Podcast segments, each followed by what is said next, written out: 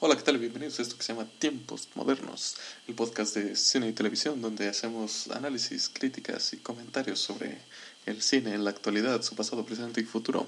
Yo soy su anfitrión y soy Lemos Saldana. Y esta vez para este, el cuarto episodio del podcast, muchas gracias por seguirnos. Recuerden que cada jueves se publica este podcast eh, a partir de los lunes en YouTube, por partes, por supuesto. No olviden suscribirse si les gusta. También no olviden checar el blog eh, tiemposmodernos.blogspot.mx para más información. Empecemos. Esta semana llegaron varias propuestas a pantallas mexicanas, entre ellas la más destacada, La Cumbre Escarlata. La más reciente película del director Tapatio Guillermo del Toro, eh, que ha sido descrita principalmente por él como un romance gótico. Quedó en primer lugar con 30.346.748 pesos, reporta Canacine.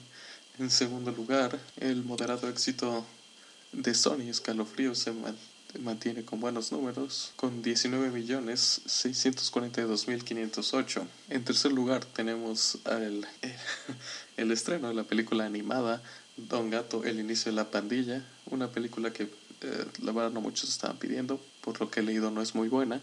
Eh, esta se quedó en tercer lugar con 18.138.843 pesos.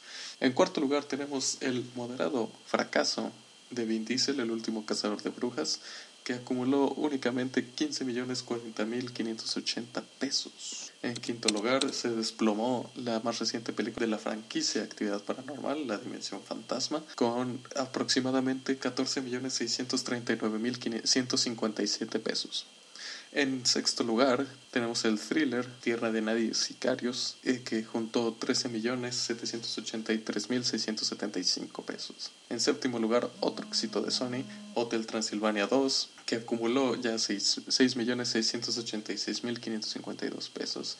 En octavo lugar, la más reciente película de Steven Spielberg en colaboración con Tom Hanks, Puente de Espías, con 5.382.722 pesos, probando de una vez por todas que el nicho para Steven Spielberg está en tierras gabachas. En número 9, Pasante de Moda se aferra al top 10 con 5.192.507 pesos. En número 10, y para cerrar el top 10, tenemos a Pan, el fracaso internacional, protagonizado por Hugh Jackman, que acumuló 2.329.166 pesos. Estos son los números de la semana en taquilla, proporcionados por Canacine.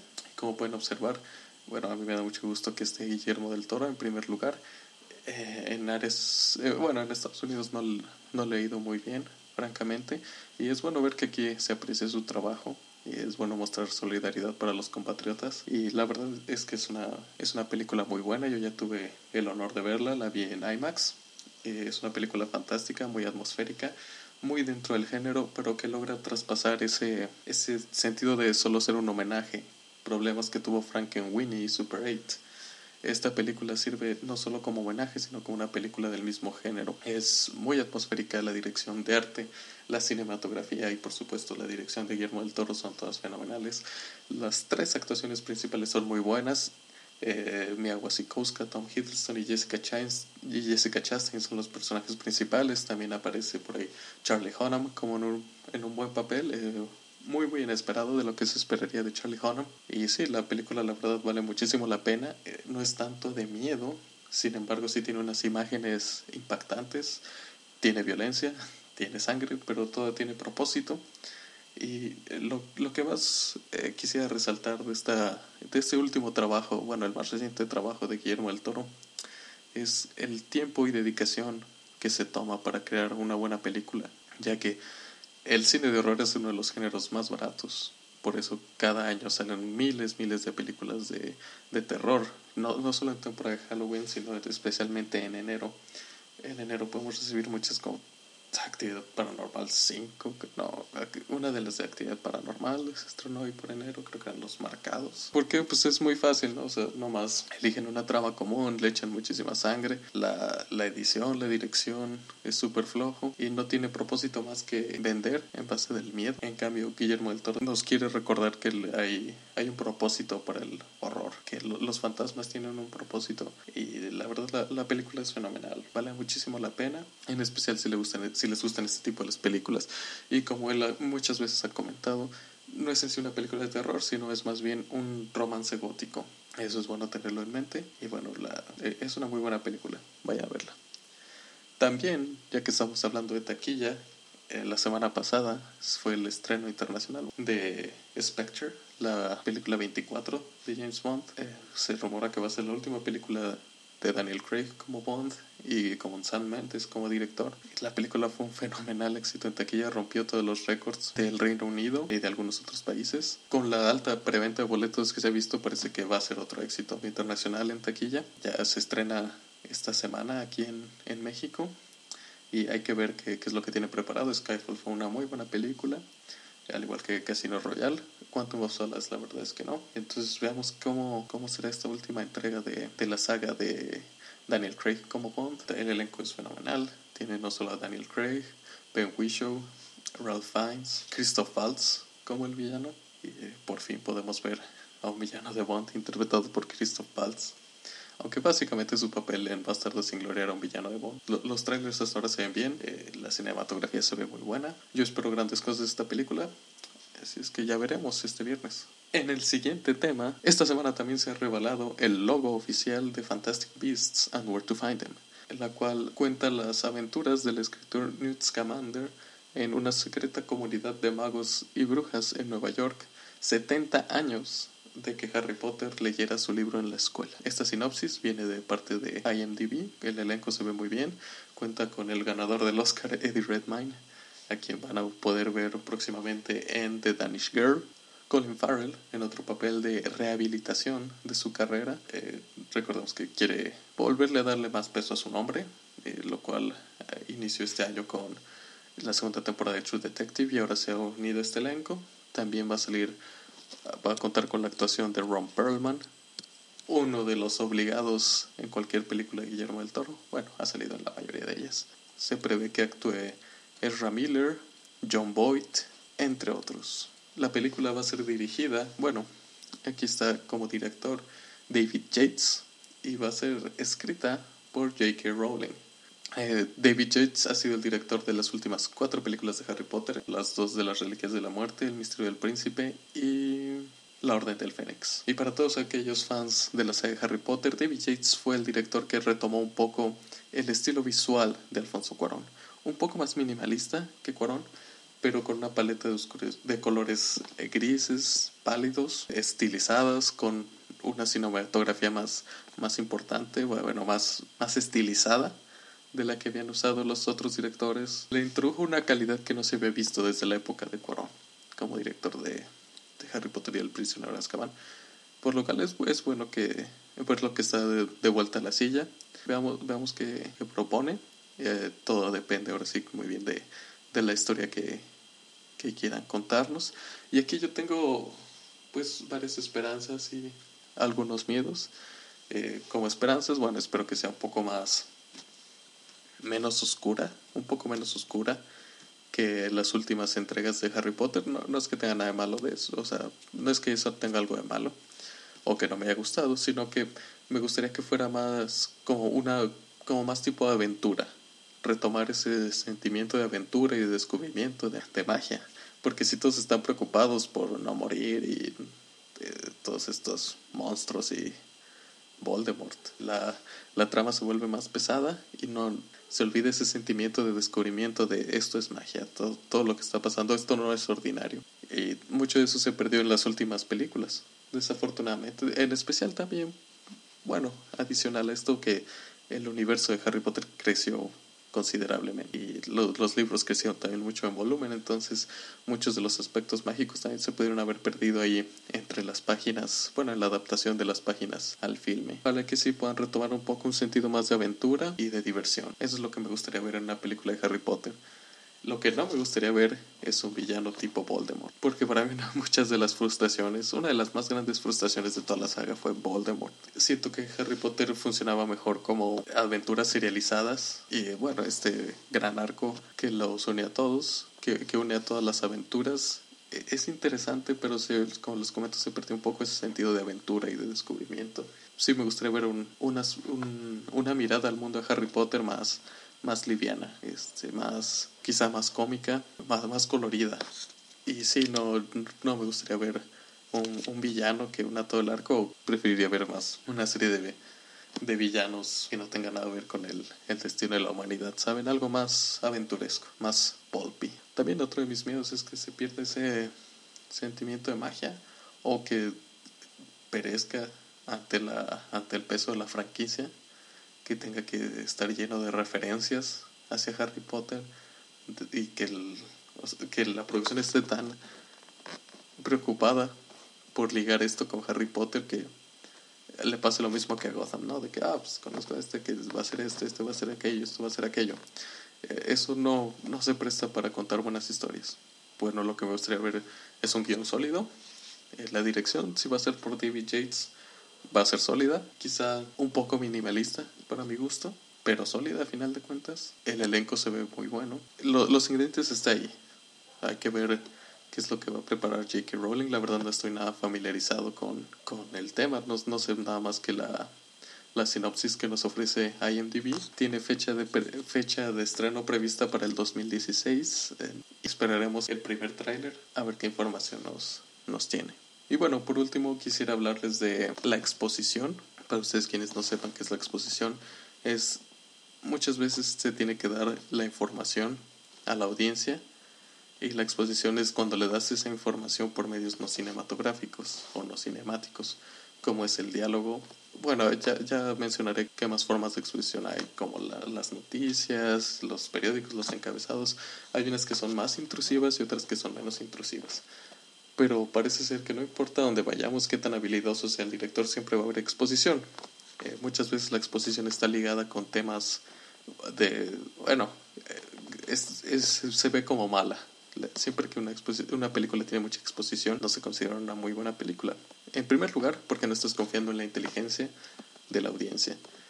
Eh, tienes que subrayar prácticamente qué es lo importante, digerírselos y dárselos. Eso es uno de los primeros, de los primeros problemas de, de la exposición. El otro es que rompe la, la, la, cinemática de la película. Lo estás, no lo estás entregando por medios cinemáticos, lo estás entregando de la forma más burda posible es otro de los problemas de la exposición y por eso muchos lo consideran como una técnica barata de hacer cine. Es una forma fácil de entregar información. No supiste decir algo con imágenes, entonces tuviste que exponer a la audiencia a diálogo, a encabezados de noticias, a texto en pantalla. Eh, y ya veremos si, eh, si esto es en realidad, si se puede evitar y qué hacer con ello si es en realidad tan malo como parece y si, no si es evitable o no. Como les comentaba, tenemos varios tipos de exposición. El más famoso, bueno, el más utilizado es sin lugar a dudas las noticias. Porque esto, bueno, es una forma fácil de entregarle a la persona lo que está pasando y también a los personajes. Eh, por ejemplo, si vemos casi cualquier película de espías o de fugitivos, saben dónde alguien está huyendo de la autoridad o quiere saber algo, va a salir un clip de las noticias que esté diciendo lo que está pasando que va a explicar la situación en la que un personaje se encuentra o lo que un acontecimiento o que un acontecimiento ha sucedido para que los personajes se enteren y para que nosotros nos enteremos. Claro, es que en la realidad rara vez eh, recibimos ese tipo de información a través de las noticias y esto es, por, es una forma de exposición muy utilizada y es de las más chafas porque es de las menos creativas. Eh, quieres decirle a algún personaje, pon encabezado en las noticias. Este, es bastante simple y bastante sin chistes. Es exposición floja. Eh, Juanito es, es, fugitivo de la justicia, está huyendo por tal avenida, tal, tal, tal. O el gran magnate de negocios acaba de morir, sus hijos pelean por la herencia. Sí, cumple su cometido, pero es una forma bastante simple de, de hacerlo y muy, muy sin chiste. Otra, otra de hacer esto es diálogo entre personajes, pero es diálogo expositorio que no va con la razón, no va con la esencia de los personajes, no va con, y es, no es algo que normalmente dirían. O quizá uno de los casos que mejor em, ejemplifica esto es en la película de Christopher Nolan, Interstellar, donde Cooper, eh, bueno, y aquí van algunos spoilers, pero el Doctor Mann, bueno, sí, el Doctor Mann está huyendo hacia la nave para tomarla e irse. y lo está siguiendo Cooper con la tripulación. Y el Dr. Mann está a punto de hacer algo muy estúpido. Cooper le, le dice que no, que no abra la, la, escotilla, que no está bien unida porque se va a despresurizar. Y si se, despresuriza, si se despresuriza explota. Pero Cooper le pregunta, una vez que le dice, le dice no abras la escotilla, le pregunta al personaje de Anne Hathaway qué es lo que pasa si abre la escotilla. Y eso es diálogo expositorio porque es un astronauta, obviamente sabe qué es lo que pasa. La única razón por la que está diciendo eso es para nosotros, porque nosotros no sabemos qué es lo que pasa.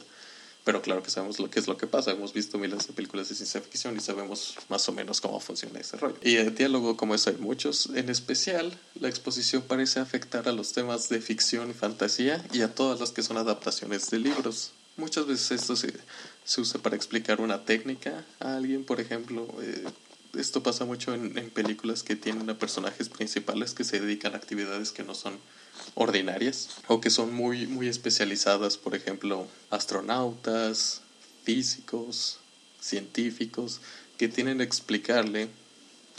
Normalmente se elige a un personaje que sería básicamente nosotros, que es el extraño, el que no sabe qué es lo que está pasando y para que para que los personajes que sí saben puedan explicárselo y de esa forma nos lo explican a nosotros. Eh, por ejemplo, no sé, qué es, que se, están unos científicos discutiendo un virus zombie, entonces el, el foráneo eh, obviamente va a preguntar qué es eso, qué seríamos nosotros y ya nos explican la ciencia detrás de eso.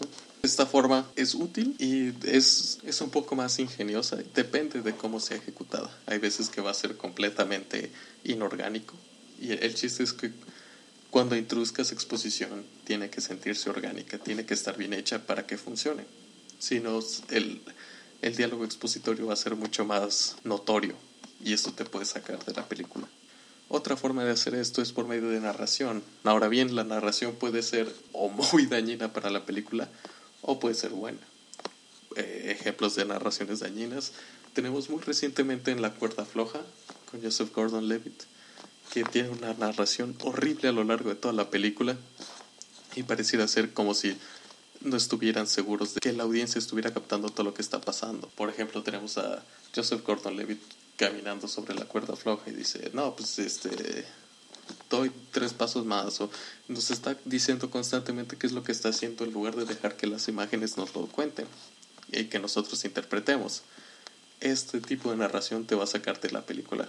Es como una barrera, es como una, una persona incómoda que te está sacando de la experiencia que te dice, oh, y aquí me sentí súper bien. Sí, pues te estoy viendo en pantalla y estás sonriendo, supongo que te sentiste bien. O aquí me estaba asustado. Sí, te ven la cara, estás asustado, lo entendemos. No, no necesitas por qué narrarnos de la forma más cursi posible arriba de la Estatua de la Libertad en un fondo falsísimo.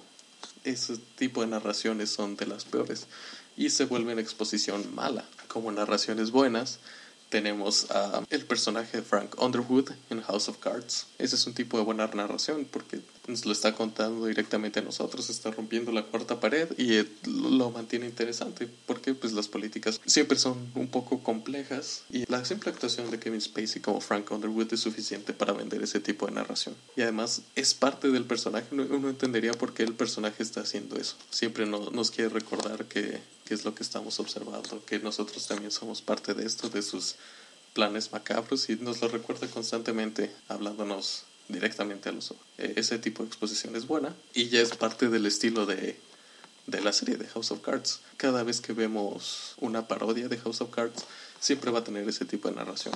Entonces tenemos narraciones buenas y narraciones malas. Si la narración está bien hecha, va a ser exposición bien hecha. Si la narración está mal hecha, va a ser uno de los peores tipos de exposición, ya que el, el personaje te está explicando directamente qué es lo que está pasando. Es un, es un truco difícil de, de hacer, pero cuando se hace bien, funciona.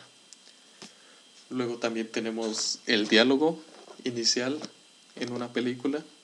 Y esto es extremadamente común en películas de ciencia ficción o de fantasía o en películas que son adaptaciones de libros o esto porque bueno porque normalmente los libros tienen universos muy ricos o muchos antecedentes que no pueden ser fácilmente explicados entonces lo que se hace es meter texto inicial que nos va a poner en el lugar que estamos. Por ejemplo, uno de los más famosos es, sin lugar a dudas, Star Wars. que hice hace mucho tiempo en una galaxia muy muy lejana. Eso simplemente, con esas simples palabras nos pone el lugar donde va a tomar acción la, la cinta, que es en una galaxia muy muy lejana. También tenemos definiciones, como, en el, como es el caso de Blade Runner. Bueno, eh, el texto inicial en Blade Runner es algo curioso ya que nos expone un poco al, a la trama de la película, al lugar en el que va a tomar y a lo que significan los, los replicantes. Pero también tenemos el caso de Pulp Fiction, donde solo son las definiciones de diccionario de pulp y de fiction. Hecho así, es, o sea, en estos casos es, esta, este tipo de exposiciones es muy difícil de evitar. Muchas veces sirve, otras veces no. Volviendo al caso de Star Wars, los primeros minutos de Star Wars siempre es un texto en amarillo gigante flotando en el espacio que nos dice de qué es lo que se va a tratar el episodio. Esto, si, si las películas no fueran tan famosas, bueno, es una técnica no es una técnica muy buena, pero en Star Wars funciona. ¿Por qué? Porque es parte de su estilo. La gente lo acepta. No, no es una técnica cinemática, te saca completamente de, de lo que sería una película. Pero aquí se usa para, para darte una noción de lo que vas a ver.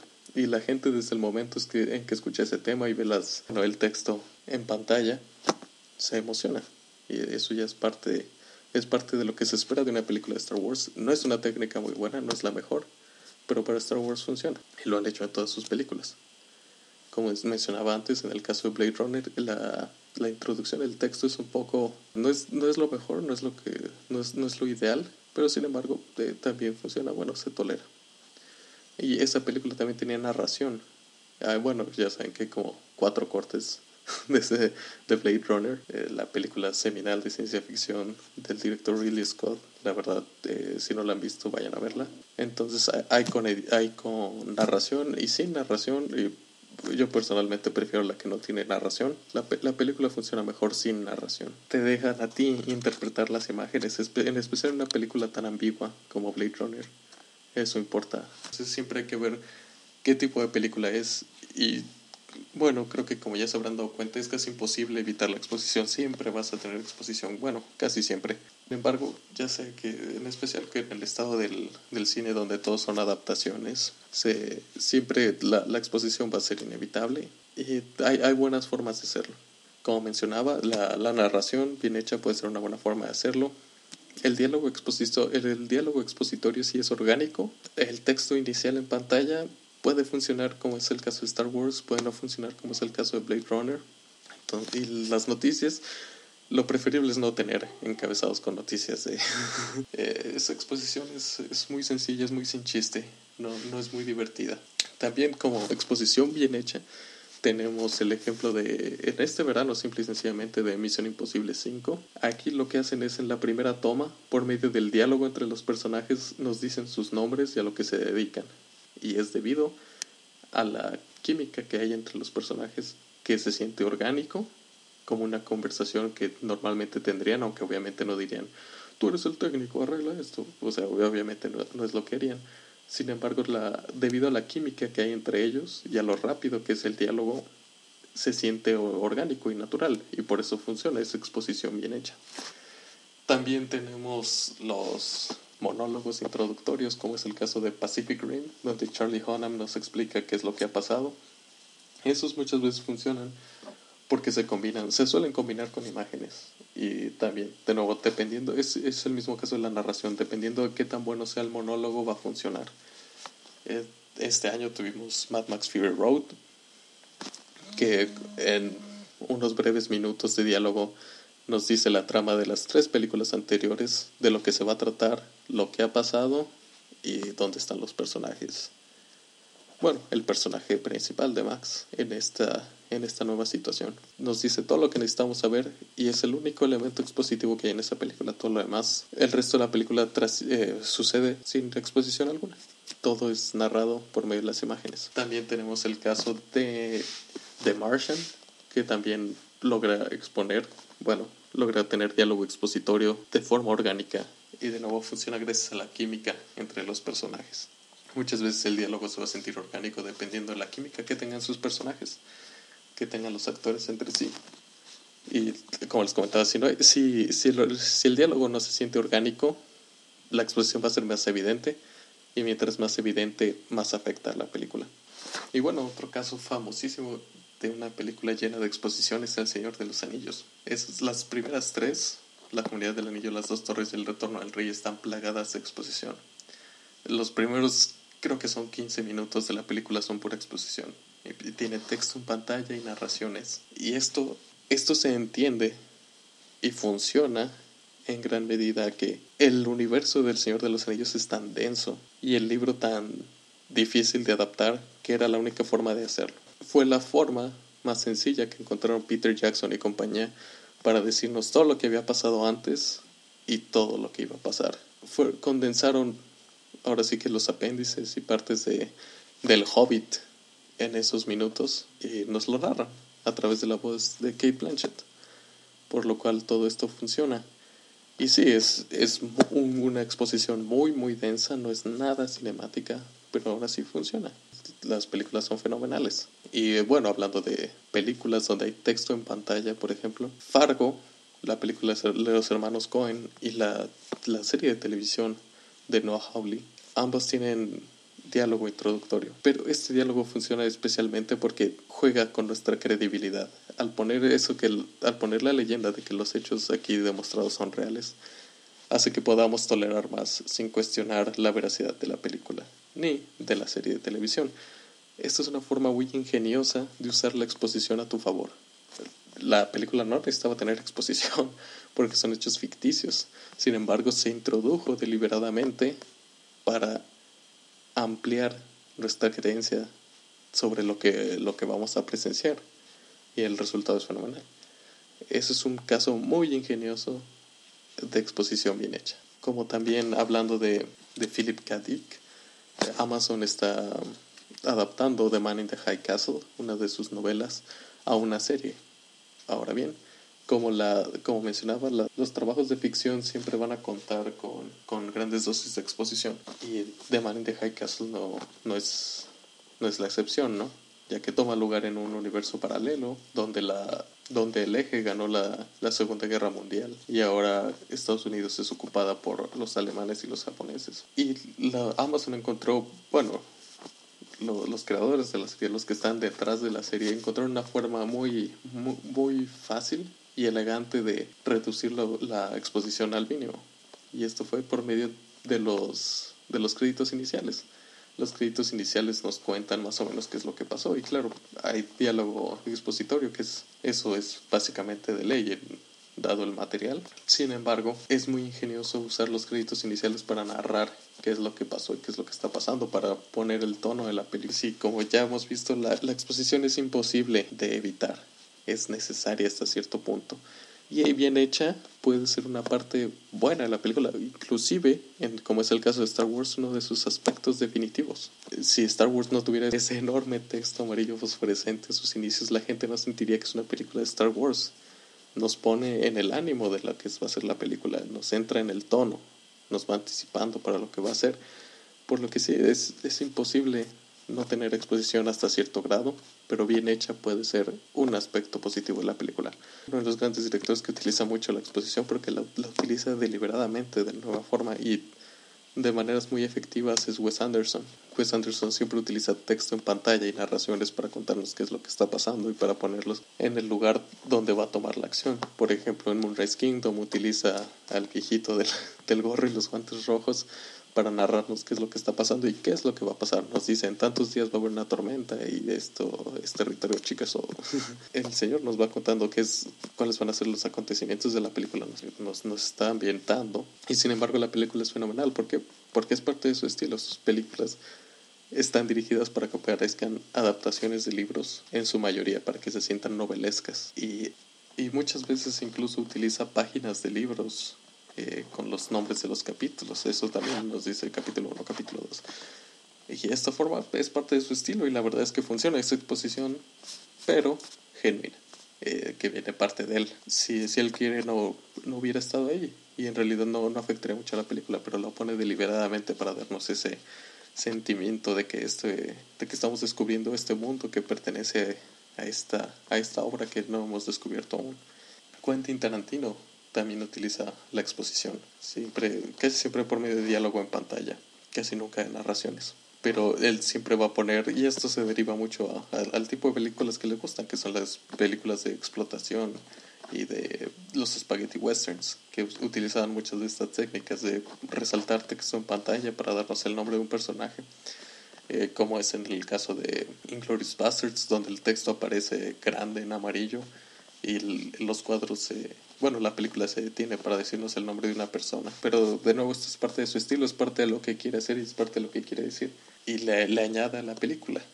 Este tipo de, exposición es la que a mí personalmente me gusta y si no la puedes evitar, hazlo de esa forma, hazlo de forma creativa. También Edgar Wright ha encontrado formas muy buenas de hacerlo, muchas veces por medio de bromas visuales o auditivas, como en el caso de Shaun of the Dead. Y bueno, recuerden, este, soy Isaías Lemus Aldana, gracias por acompañarme durante este, el cuarto episodio del podcast. Y recuerden que aquí vamos a estar todos los jueves y todo, todos los jueves. No olviden suscribirse todos los lunes. Bueno, a partir de los lunes se suben los videos a YouTube. Y muchas gracias por su apoyo. Nos seguiremos viendo.